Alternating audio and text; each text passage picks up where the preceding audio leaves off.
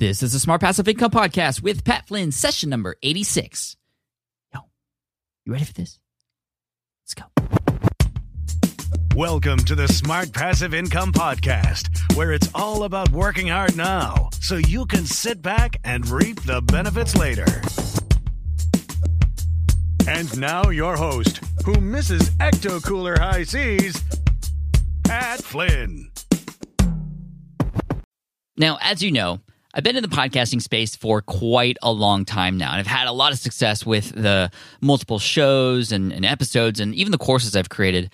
Part of my success is due to how particular I've been in the tools that I use, and one of my favorite tools is Buzzsprout. For those of you who are not familiar with Buzzsprout, you need to be, because if you have a podcast or you're looking to start one, Buzzsprout is by far the easiest way to start podcasting, and they're making it even easier. This is a podcast host, and it allows you to get listed on all the top directories: Apple Podcasts, Spotify, Google Podcasts, et cetera. I use it myself. They've provided advanced stats for us now so that you can track your podcast downloads and understand exactly what things are happening with your show, which is really key, right? Just there's not a lot of data that uh, a lot of tools give us access to, and Buzzsprout is some of the best. They'll even help you build a website for your podcast so your audience can easily find you online and listen to all the episodes right from your site too, if, even if you don't have a website. On the technical side, this is one of the coolest things I've seen in a while. Through the host, Buzzsprout, you can automatically optimize your audio through their newest feature, Magic Mastering. So Magic Mastering is like an Instagram filter, but for your audio. And it takes the audio you have and just automatically masters it to match the Apple Podcast authoring best practices. It's totally awesome. Just, I love them because not only is it just a super easy tool to use, but I know the team there. They are the sponsor of this episode, and I wanted to make sure you got to know who they are, because they're they're a great tool. And if you're just starting out with Buzzsprout, you can actually get a special deal. Their plans start at twelve dollars a month.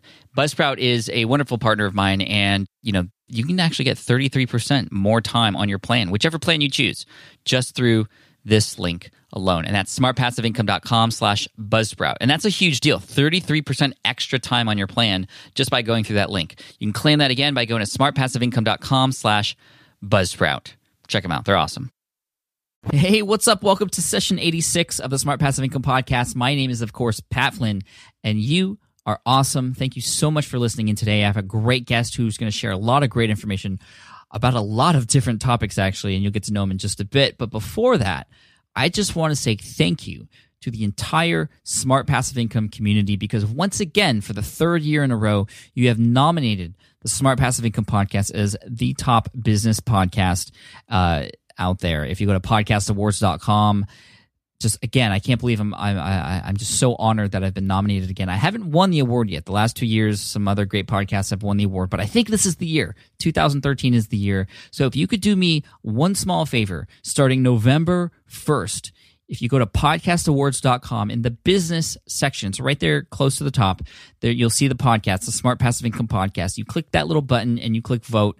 It would go a, a long way and help out so much. You can actually vote daily up until mid-November, and that would help out so much. This is something I really want. I, I want to show the world that this podcast is is worth listening to. And, and if we win this award, you know, this is all of us together. Um, it would be so awesome. So just thank you so much. Again, podcast awards dot com, starting Friday, November first, for a couple weeks. Go on there daily, just once a day. Just make it a part of your routine for a couple weeks. I will just love you all so much. I don't know how I can love you more already, because you've already supported me so much through listening to the show. But let's show the world that the Smart Passive Income Podcast is the top business podcast out there. Congratulations to all the other nominees, but you know what? This is the year of Smart Passive Income, so let's make it happen. Thank you so much. Now, on to today's featured content. Uh, there's a lot of content here. A great guest who is actually somebody who inspired me when I first started doing business online. This person and something he did in the iPhone application market inspired my friend from high school and I to get together and start an iPhone application company. And together, my business partner and I, in the iPhone app business, we have since, you know, over the past four and a half years, have earned over six figures uh, doing the app stuff, and we have Joel Comm to thank for that. So our guest is Joel Comm from joel comm dot com, joel comm dot com. His last name is C O M M, so joel comm dot com. JoelComm dot com. Uh, he's recently come out with a new podcast. He's been around for a really long time in the internet marketing industry. He's he's a, a very forward-thinking person when it comes to a lot of the things that people are doing online. He was one of the first people to write about AdSense and talk about AdSense strategies, for example. And we actually get into a little bit of AdSense on today's podcast because I am still using AdSense on some of my content sites, and I know some of you are too. We also talk a lot about Twitter. He's wrote he's written a book uh, on Twitter called Twitter Power, and that's actually something I haven't really talked much about on the S P I podcast or even on the blog. You know, how do we use Twitter and how does someone get started with Twitter? How does someone go from zero followers to potentially, you know, five, six figures of followers? And and what can that actually do? What? How do you use Twitter? How? What, what is it? What's the benefit? We talk all about that as well. Gosh, we, we cover a whole bunch of different topics here. I think it'll be a nice, fun, casual conversation as if Joel and I were just chilling at a coffee shop together and you just happen to be there listening to us. Imagine that, and I hope you enjoy this episode. Let's get right into it. All right, everybody, let's welcome Joel Comm to the Smart Passive Income Podcast. What's up, Joel? How are you today? Hey, Pat. I'm doing great, and uh, thanks for having me, man. Hey, thank you so much for coming on. And for everyone out there who doesn't know, Joel actually was someone who I caught on to early in my days doing online business, and it was really his success in the App Store that inspired me and my buddy to get into the App Store as well. So I, first of all, Joel, I just need to thank you for that. Um, you know, and, and I'm curious, you know, you, the app that you did that got so much publicity and did so well, it's really interesting, um, was was called iFart. And yes, it was. Like, it t- still is. T- tell me about that. Like, where where did the idea for that come from? And, and you know, how, how, why did it just explode like it did? Ah, there's a, there's an iFart pun. I get it. So, oh, I didn't. Even, I, like, I wasn't even going for that, but yeah, wow, they that's just, good. They they kind of come out naturally, you know. It's um, an app made a bit of a stink, you know. And, and anyway, nice. Um, you know, when when you've got a team that is largely comprised of men, uh, you know, unusual things can uh, can proceed. And it, actually, our first app was one of the first thousand apps in the App Store. It was called iVote, and that's still there. And after we developed iVote, uh, we sat down in the conference room and we uh, had a huge whiteboard and we just began whiteboarding ideas. And one of, I don't remember who mentioned it. It might've been Dan Nickerson, my V P of ideas, but somebody thought of, you know, if we have this, this fart machine, and uh, we, we started laughing about it. And the more we talked about, you know, the style and the features that we can include, the more we thought, you know what, this will be easy to produce and we could do some pretty cool P R stuff around it. So let's go for it. And the, it's what's really interesting is the day we were getting ready to submit the app to the App Store was uh, middle of October two thousand eight. It's been five years, if you can believe that. Wow. And a story broke on C net that uh, Apple had rejected a similar app called Pull My Finger from uh, from the App Store. They wouldn't include it. And so we thought, oh, okay, somebody else thought of this. You know, who would who would imagine that? Mm-hmm. And uh, and we looked at the video of their app and thought, well, ours is more impressive, but there's no point in submitting it. And it wasn't until a month or so later that I told my team, you know, go ahead and just submit it. What's the worst thing that can happen? They'll reject it. And it sat for a number of weeks, and I got a notice, I believe it was December twelfth, two thousand eight, that Apple approved this app into the App Store, along with our competitor Pull My Finger and two other flatulence novelty apps, and uh, the rest is history. Can I ask you, like, how successful was that app? Like, can you give us a dollar amount or download amount? Sure, happy to. It was wildly successful, um, especially immediately. Uh, you know, with, with a, a little publicity on my end and some unique storytelling, the app shot up to number one, um, I believe, ten days after it came out. Number one in the world, not number one in the category. It was wow. number one. And that's right by Christmas time, so that's perfect. It was right close to Christmas, and what I did is I crafted a story around it. Uh, you know, it, it, it's not really a story that there's a fart app. Uh, there was a little bit of a story in the fact that Apple had previously rejected one, and now they changed their tune and were approving them. And, of course, when that happened, Pull My Finger immediately shot up because of the previous press they got. Mm-hmm. But I, uh, I decided that, you know, at this time, nobody really knew what it meant.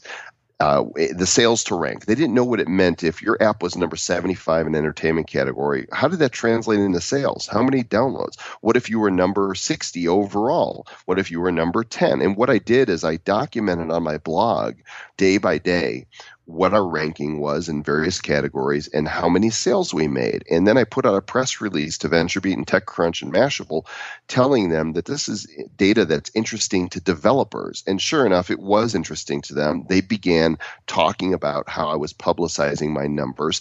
And of course, that led to more sales. And the, the big explosion was on Christmas Day, two thousand eight. And uh, we, we hit almost forty thousand sales on that day. And And uh, that then became a story. You can still go back and Google TechCrunch uh, iFart, and you'll find the story they wrote then about a, a Christmas uh, holiday explosion, literally. And so to date, uh, I know we've sold over eight hundred thousand units plus uh, in-app purchases of additional fart packs, and there's a free version out there as well that's had a number of downloads. And of course, at uh, ninety-nine cents a piece, uh, Apple takes their thirty percent, so you can do the math on our profit on that. Yeah, I mean that is that is crazy. And in, in, in this story here, I mean it's it, I mean congrats on the success. And th- this isn't about you know the farting app really. It's about how you approach this and how you crafted a story around it. Even all the way down to when you first were creating that idea, you talked about you just got on a whiteboard and started writing with your team and throwing out ideas, and you gave it a shot. I think a lot of people would have just thrown this away and you know not even considered doing something like this. And you even thought about doing that even after you created it, but you said, hey, what the heck, we created it, let's see what happens. And really that's what entrepreneurship is a lot about. You know it's experimentation, trial and error, and I talk about that all the time. You never know unless you try. So it's so cool to hear the details of that story, and I can't believe it's done that well. I mean what, I know it's you crazy know, Pat, and you're right, some other people would have flushed that idea. Nice. We could go all day with this, Joel. I'm sorry. I apologize. I was like trying to think of one more to add, and that was like the perfect one. So I guess we'll stop with the pun- with the puns there. But um, but um, um but this is crazy, uh, Joel. This is this is crazy. But it, it, let's just wipe that last comment, shall we? Yeah, I think yeah, the audience is probably like, wow, okay, stop. But I know some of you out there are starting to think of your own now, so. Leave it in the oh, comments. It, it, it totally led to uh, copycats. I mean, at one time there was over two hundred fart-related apps in the App Store, people trying to tag onto our success. And, you know, there, there's not room at the top for so many of the same app. Uh, and there was probably two of them that ranked it all. And, you know, and I don't even know if they made their money back, but the rest of them are just a uh, a, a little... blip in history. They're they were there and they were gone. Yeah, that's interesting. Let's talk about that really quick, because I remember seeing like hundreds of those kinds of apps come out. I mean, how do you deal with that if you were like one of the first ones to create something and then all these copy copycats are coming? Is that something you can, you know, take legal action with? Or I mean, I mean, I'm sure there's a lot of gray areas, but what was your reaction to all that? Well, you know, we were on top and we had the established brand, and I was getting the press, and I thought, uh, why bring any attention to the competitors? And and sure enough, ignoring them um, led to their own demise. And uh, so it, it wasn't worth having attention, even though there was a number of them and still are a number of apps that use iFart in their name. Yeah, that's interesting. That's really interesting. Well, w- were there any other apps that you created after that? Uh, there's, you know, actually I took another risk with a multiplayer game platform that we called Game Dock. And this would allow people to play uh, our own version of Battleship, which was called Fleet Master. Uh, we created another original game called Blast Four that was a, um, a mashup of Bejeweled and Connect Four. And then we had one of the first uh, multiplayer chess games. And so we created this platform that other people could then uh, build upon, and then Apple announced Game Center and basically wiped decimated. All yeah, and so that's uh, you know that's what happens when you take risks, uh, which is why it's always a good idea to own the platform, and that's why Apple's so brilliant, because they are the gatekeepers. Yeah, that's a great lesson. You know, I use a lot of apps, uh, or I, I previously used a lot of apps that in Apple's recent update, Mavericks sort of wiped out. I mean, they're taking control. I mean, I remember downloading and purchasing an app for creating tabs on my Finder window, so I can open up multiple windows in, in the same, you know, window. And uh, you know, now that app is probably dead dead now because Apple's doing the same thing. So, I mean, that's a really really good point there. You want to own own the platform, and you know, it's it's tough though, because you see these solutions that can work and you can build them, but then you know, there's bigger things out there that can just kind of crush you easily. Exactly. And that's that's what happened. And uh, you know what? It's not a problem. We just go back to the drawing board and figure out the next thing. And so what was the next thing for you after that, after that point?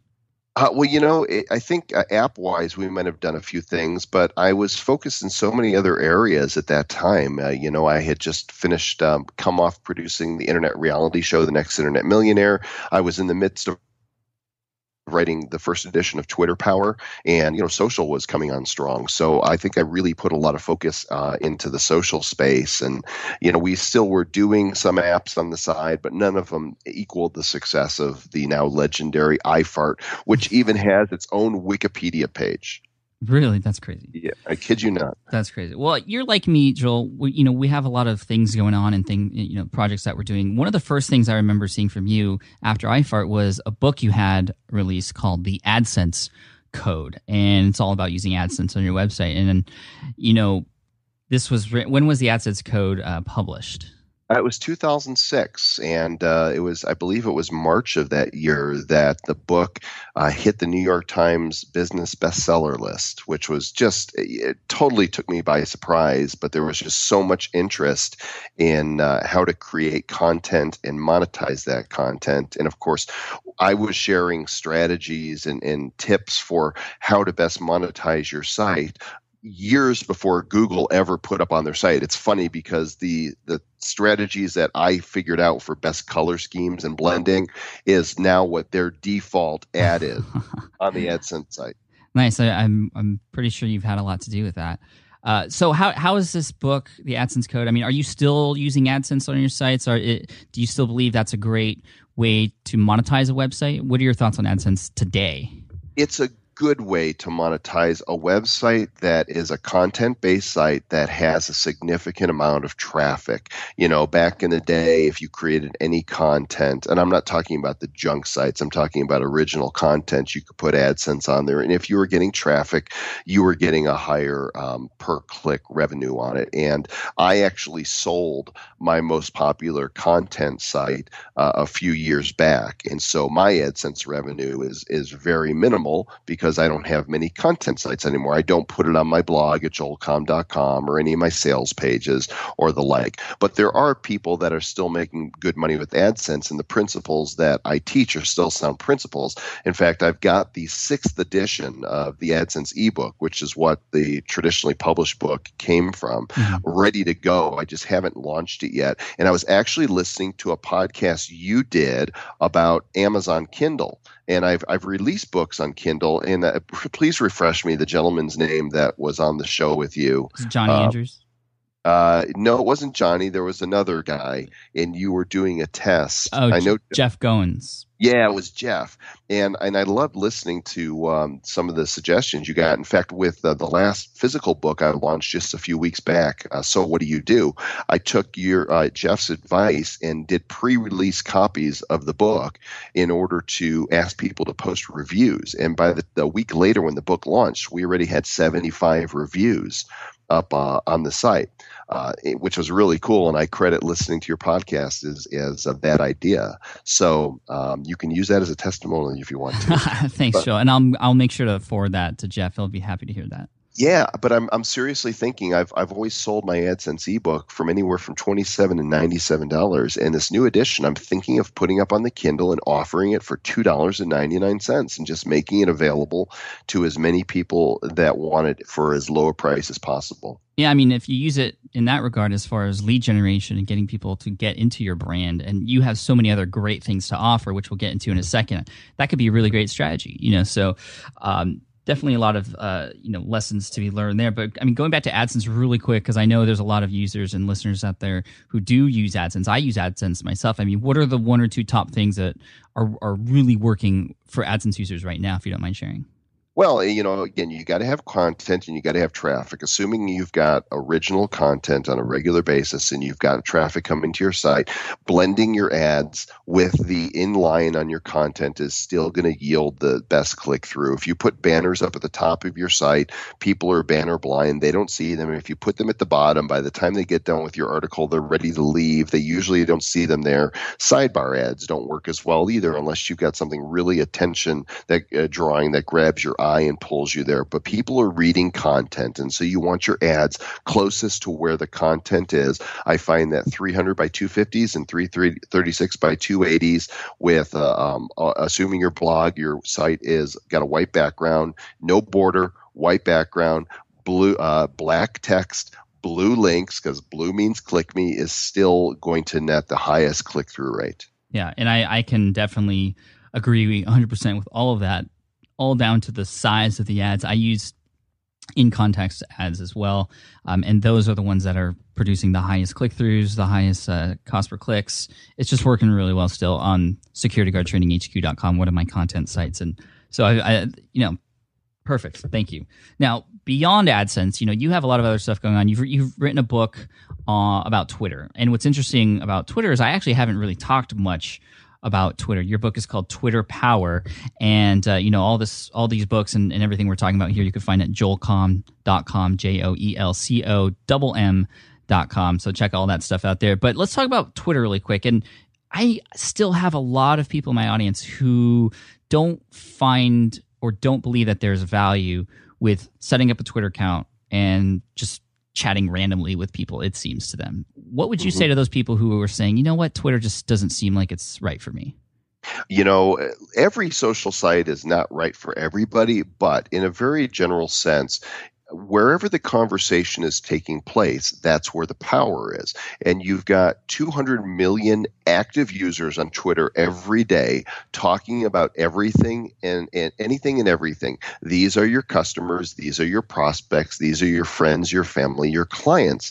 And, it, you know, it's it's the big water cooler. I used this analogy back in, in two thousand seven or two thousand eight, I believe, that Twitter is the water cooler of our time. And it's mm-hmm. where that spontaneous conversation that crosses all barriers of topics and discussion is taking place. And it's it seems silly to me to not saddle up to the cooler, belly up to the bar, as it were, and, and to engage in the conversation, enter. Be relevant, be present, bring value to others, even though it's one hundred forty characters at a time. There's a lot of business being done on Twitter as a result of people engaging. And so you can ignore it if you want to, but you're missing out on where the, you know, one of the big parties is being held. One of the largest networking events that never stops is taking place. Yeah, that's a great way to put it. I love the water cooler analogy. Now, for someone who's just starting out, they have zero followers. Posting anything isn't going to be seen by anyone. How would somebody who's just starting out, these people who are convinced now, okay, it's the water cooler, I should go on there. What are their first steps? Do they just start following as many people as they can? Do they, I mean, where do they go? What do they do? Yeah, you know, the concept of just following everybody um, is really a scattershot approach. What you do is you look for people that uh, you already know and respect and are interested in, follow them, and then do a search for some hashtags. You know, maybe you're into photography, so do hashtag photography. See what people are saying. If if somebody um, catches your attention, you think, wow, that's interesting, that's a cool picture, or they've got a cool tip, follow that person. Engage with that person. Tweet them back. Retweet what they're saying. Ask them a question. Answer a question if you can bring value. It, it's it's not rocket science. It's it's you know, pretend that you're walking into a room and there's this networking event going on. You don't know anybody in there, and as you're walking through the room, you're picking up bits and pieces of conversation that's taking place. And the moment that you hear something that catches your attention, you you pull up to that circle of people that are talking. You listen. Maybe you ask a question. You answer a question. You bring value. value through your own expertise. And now you're in the discussion.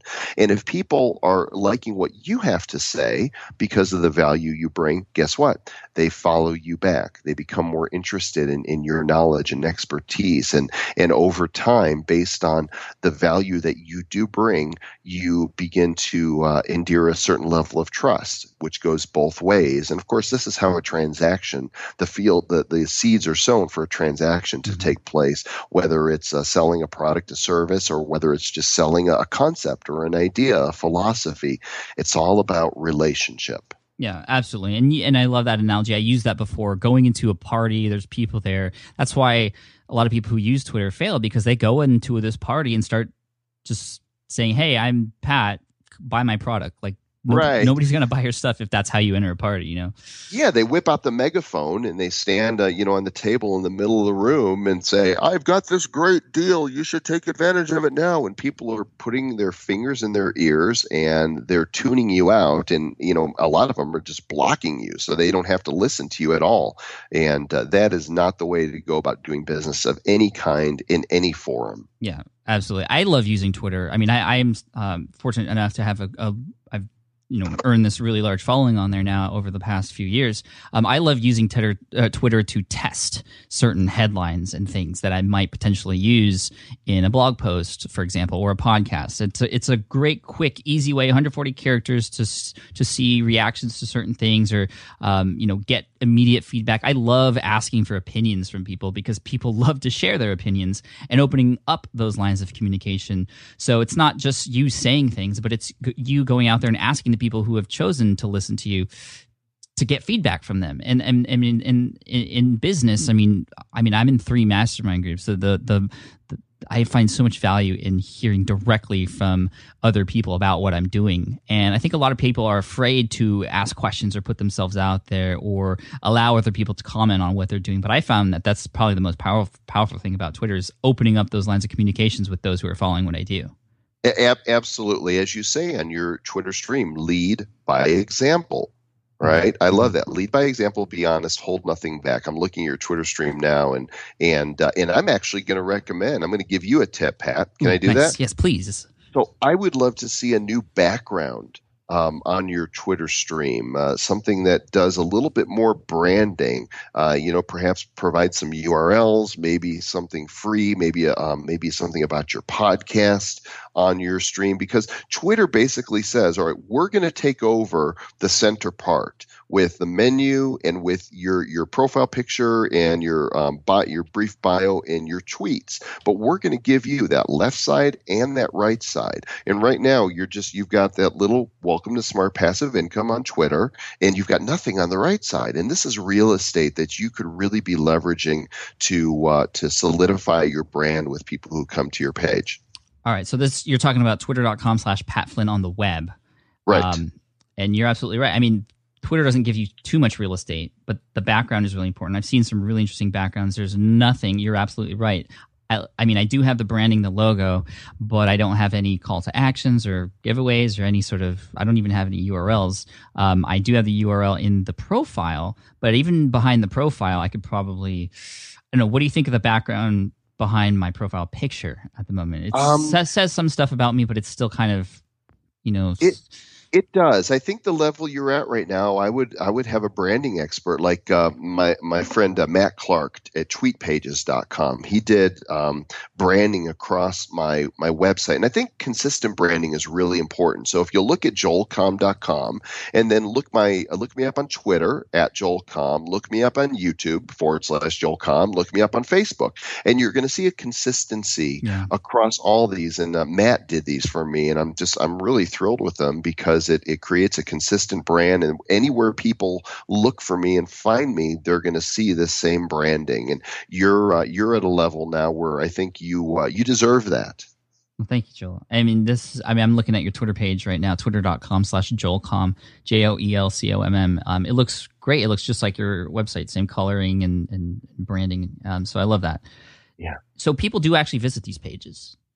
Oh, yeah, absolutely. And I get comments about the, the profiles as well, that people tell me that they really like uh, the color scheme and the consistency and the layout, and it's friendly, and, you know, there's my smiling face, and uh, they, they know what I do. It's very clear from my profiles what it is I do and how I try to bring value. Yeah, I mean, it says right there, author, speaker, entrepreneur, consultant. Yeah. Okay, quick random question, because this is something I've been wanting for a long time. And I don't know if, if this is even important, but it's just one it's just one of those things, you know, other people have it and I don't, so I want it too. It's that blue verified checkmark. How did Boy, you get that? I, I wish that I had the Twitter pixie dust and could help people get those, because I get that question frequently. When Twitter first started verifying accounts, they had an application on the site, and a number of people, myself included, went there and we said, please verify me. And lo and behold, um, they did. Well, I, they must have just gotten inundated I with bet. that, yeah. and they shut it down. Um, there is no application for verification. And I actually know somebody at Twitter and asked them about this, and they said, we can't do anything to help you. You could, you know, you could give us a name, and as much as we love you, Joel, um, there we we are not involved in the verification process. Our team verifies who they want, when they want, and that was it. And that, that makes me sad, because I think there's a number of people that should be verified, and it, it's almost like they, I think they bit off more than they can chew, and they just kind of left it by the wayside. And, and um, I, I feel fortunate that I've got this stupid little blue check mark, and it's, it's, you know, it's like this trophy that doesn't really mean anything, but because there's so few people that have it, everybody wants it. Right, right. Just they do that on me. Facebook too. Uh, they have it on Facebook, and I was talking to Mari Smith a few weeks ago, asking her the same question: how do you get verified? And it was pretty much the same answer. Uh, she doesn't know how. You know, they emailed her one day and said, "Please send us a, a copy of, you know, your driver's license or something, so we can verify this is you." And she got the little verified on Facebook thing, but there's no format that can open it up to anybody, and and. I hate saying that. I wish that I could just sprinkle little Twitter verifications everywhere. Yeah, I mean, it really doesn't mean anything. I mean, I've, I mean, nothing has happened as a result of me not having it. It's just one of those things, you know. And that, and that's a good marketing lesson there too. Is just like the social proof aspect, and and what, you know, I see this little check mark here, and it immediately makes me feel like, you know, you're an important person. Well, you know, and it's not – I'm the only Joel Comm in the world. Literally, I've not been able to find another person with my name. And so when you do a Google search, you have hundreds of pages, I think probably a million results that are just me. Mm-hmm. And so it's it's not been a problem. You know, occasionally somebody will spoof my account, and we can usually get those shut down quickly. But a Twitter or Facebook verification is not nearly as important as, say, something like Clout Score, which I do believe carries a significance and will continue to grow in importance as time goes on. Yeah, let's talk about Clout, because it's something I don't know very much about. I, I mean, I know what the word Clout means, but there's this website, clout dot com, they sort of give you a score based on, you know, recommendations from others and what you're doing. I mean, can you give us an introduction on, on Clout and why you really feel like this is an important thing? Yeah, well, Clout really, it's not a social site that you work. You go in and you connect your social accounts, and I've connected them all: Twitter, Facebook, Google plus, LinkedIn, Foursquare, Instagram, and uh, I think Tumblr, and maybe a couple of others. And what Clout does is it connects to your accounts, and it gauges um, through their very complex or uh, algorithm a um, a social influence score ba- from zero to one hundred, and they're continually refining uh, you know, how their algorithm works. But the idea is, if people are interacting with you, if they're retweeting what they what you say, if they're giving you pluses on Google plus, if you are well connected on LinkedIn, if you have a lot of friends following you on Instagram, and so on, um, it, it gives you this number between zero and one hundred uh, based on activity that you have in the social space. And of course, the higher somebody else's Clout score, the more impact them mentioning or engaging with you has on your Clout score. Like when I look at my Clout, they will um, they'll score activity. Uh, perhaps somebody retweets something you said, and if they only have a hundred followers themselves and a low Clout score, mm-hmm. then the impact on your score might only be a one out of five. Uh, but on the other hand, I'm looking at my my Clout activity. And Salesforce, a very popular, you know, company, um, posted about me on Twitter, and it has a five out of five for score impact on my score. Mm-hmm. So, you know, initially Clout said, our score is important, to pay attention to us. Well, in the beginning, it really wasn't, but you say something often enough and loud enough, and people start paying attention. And now people are paying attention to Clout score, especially the corporate world. Uh, you know, I'm finding corporations are starting to offer perks to people that have a higher social influence. For example, American Airlines a few uh, months ago had a perk on clout that said, anybody with a clout score of fifty or higher, we want to give you um, a free visit to our Admirals Club at your next visit to an airport. Oh, wow, uh, because we're, we believe you're a person of influence. And I think we're going to see that more and more, Pat, not just with clout, but it, with the social realm in general, that uh, companies are going to look at finding people to endorse their products and services based on their social influence rather than just carpet bombing and saying, everybody talk about us. They're going to be targeting more. Yeah, that's really interesting. You know, when I first heard about clout, I thought it was just this company that made up this algorithm to try and, you know, get publicity, you know, and, and make something out of nothing, basically. But now that you put it that way, and I see, you know, corporate corporations and American Airlines and other companies, I mean, I could see how it could be influential. My worry is it's that other thing that people have to worry about that is just adding to the mix of everything else we already have to do. Like, is this something you would honestly recommend? I mean, it, I didn't even sign up and I already had a clout score. I mean, is it, it's, it's, is it something that only takes like a minute to set up? And yeah, it's really easy, and it's not something you, you work in and of itself. It's something you just connect your accounts. And I'm looking at yours right now. You have a clout score of seventy, which is excellent.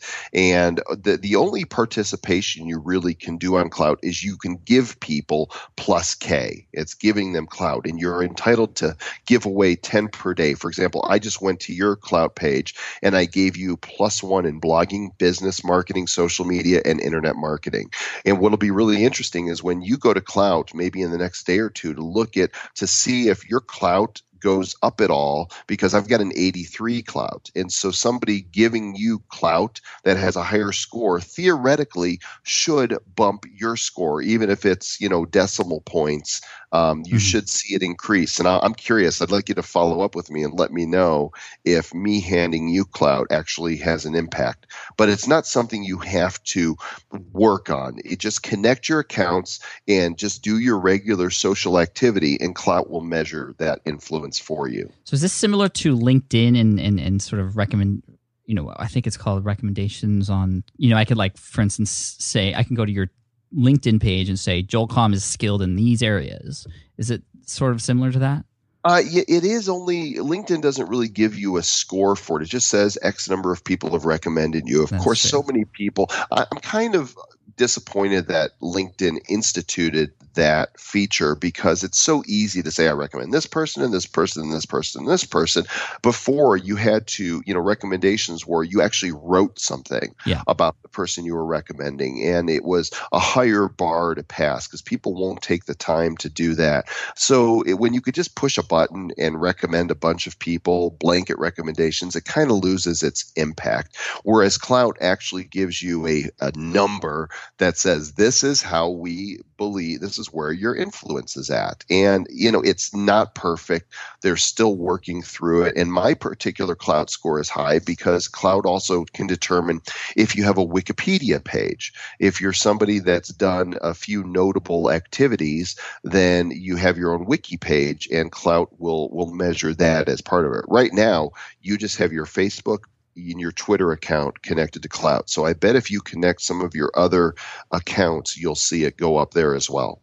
Hmm.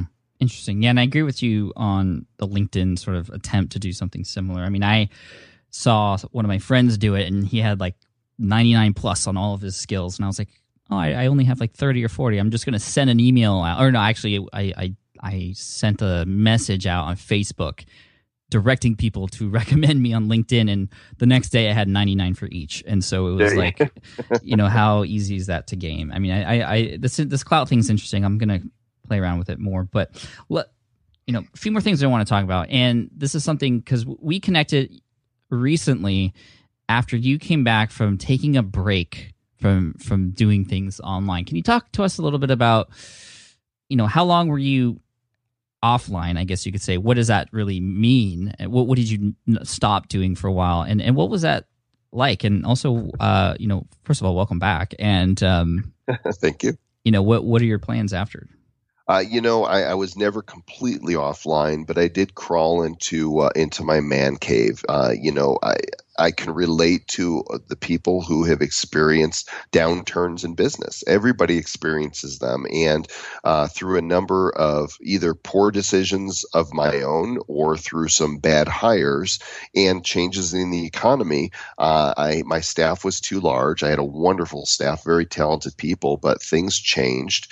And uh, combined that with some personal issues of my own that I was dealing with in my life. And I, uh, I around late two thousand ten, I started scaling back throughout um, two thousand eleven. I had let go of my entire team over a period of time.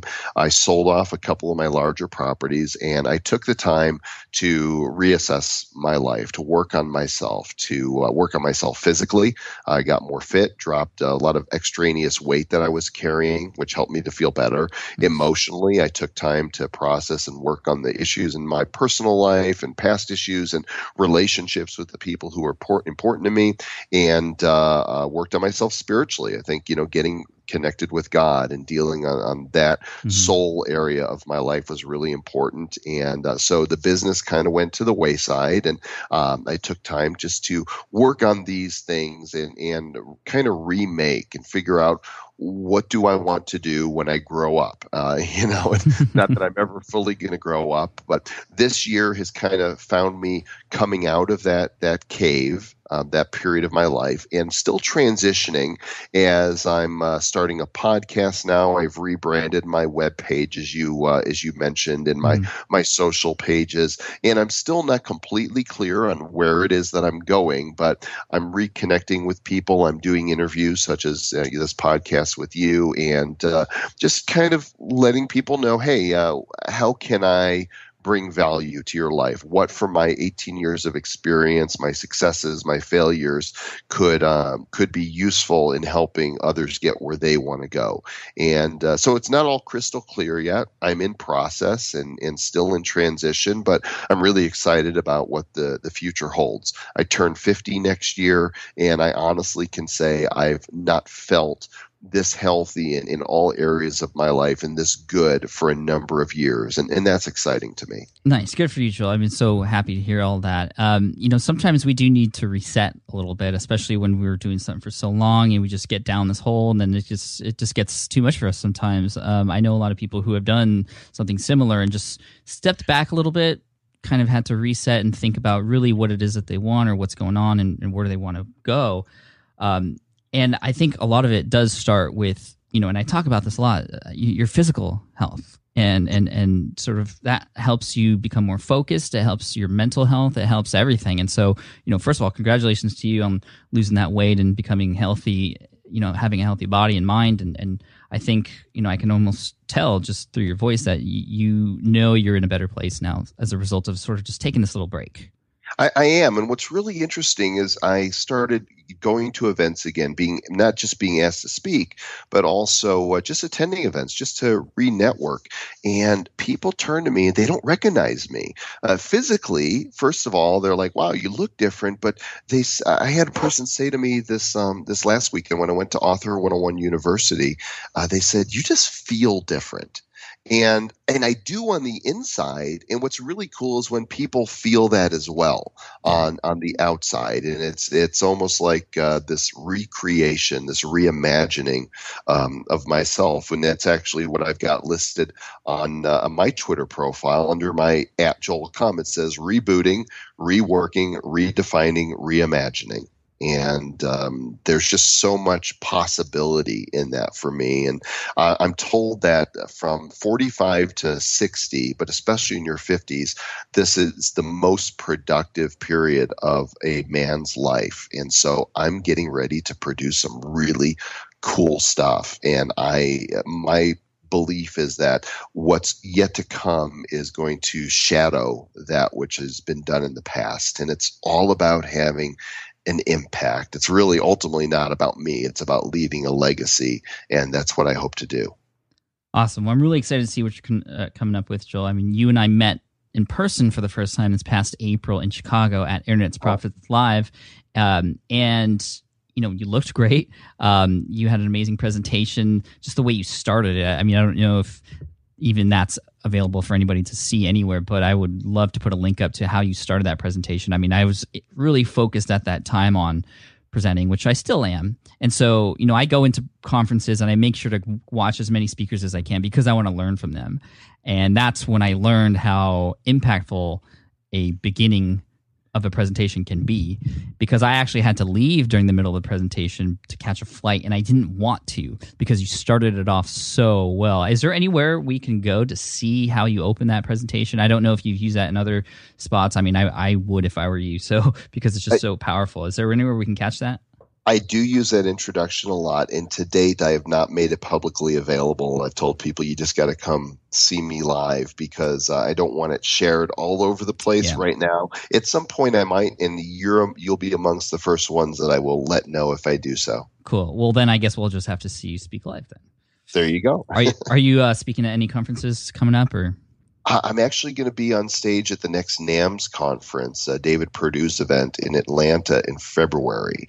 And uh, I think it's – I'm trying to remember the U R L. It might be Joel at NAMS dot com, or just look up David Perdue and NAMS. And, and uh, I, this is a really great event. I'm not sure if you've been to one before, but they've built quite a community of people that um, – entrepreneurs that are growing their business online, and it's really a privilege to be able to go there and speak. Yeah, I mean, I've heard so many good, great, uh, great things um, about NAMS. Uh, NAMS is, uh, I mean, there, there's a few different, th- this is a niche affiliate marketing system or novice to advanced yeah. marketing system? Uh, yeah, well, it's kind of, he's used both for it, uh, from novice to advanced. And I did look up the U R L. It is Joel at NAMS dot com. Cool. Awesome.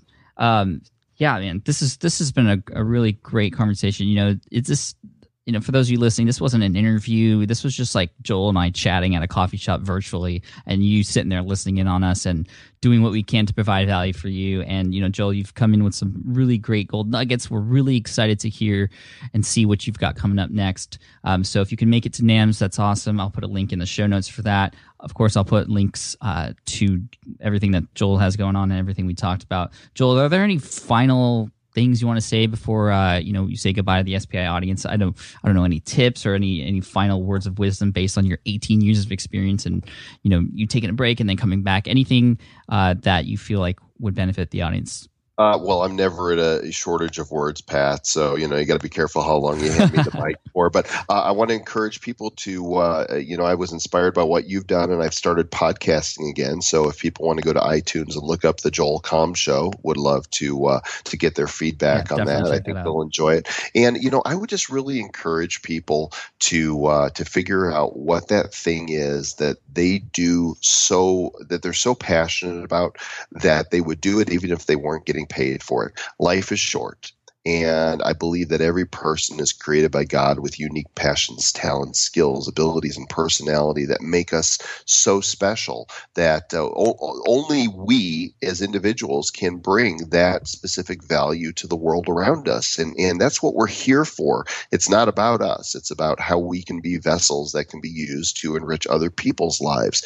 And, you know, if you do that, the money's going to come. So figure out what that thing is that really sets you on fire, that, that that fire in your belly that makes you burn to do that thing, and, and then find a way to do it. Even if you could only do it a little bit for now as you're, you know, working your job or getting uh, financially on your feet, do that thing, because it's going to be life-giving for you as you do it, and it's going to be life-giving for the people whose lives you touch. Uh, and it's a great, it's a cycle that just keeps going around and around. It feeds. It's kind of like love, you know. When you give love, you get love, and it just mm-hmm. it's something you never run out of. So whatever that thing is you love to do, give it out, and it will come back around. I love that, Joel. I preach that all the time. You know, I always say your earnings are actually a byproduct of how helpful you are or how much you serve another audience. And so to hear that coming from you with as much experience as you have, I mean, really, we just have to give and you will get back.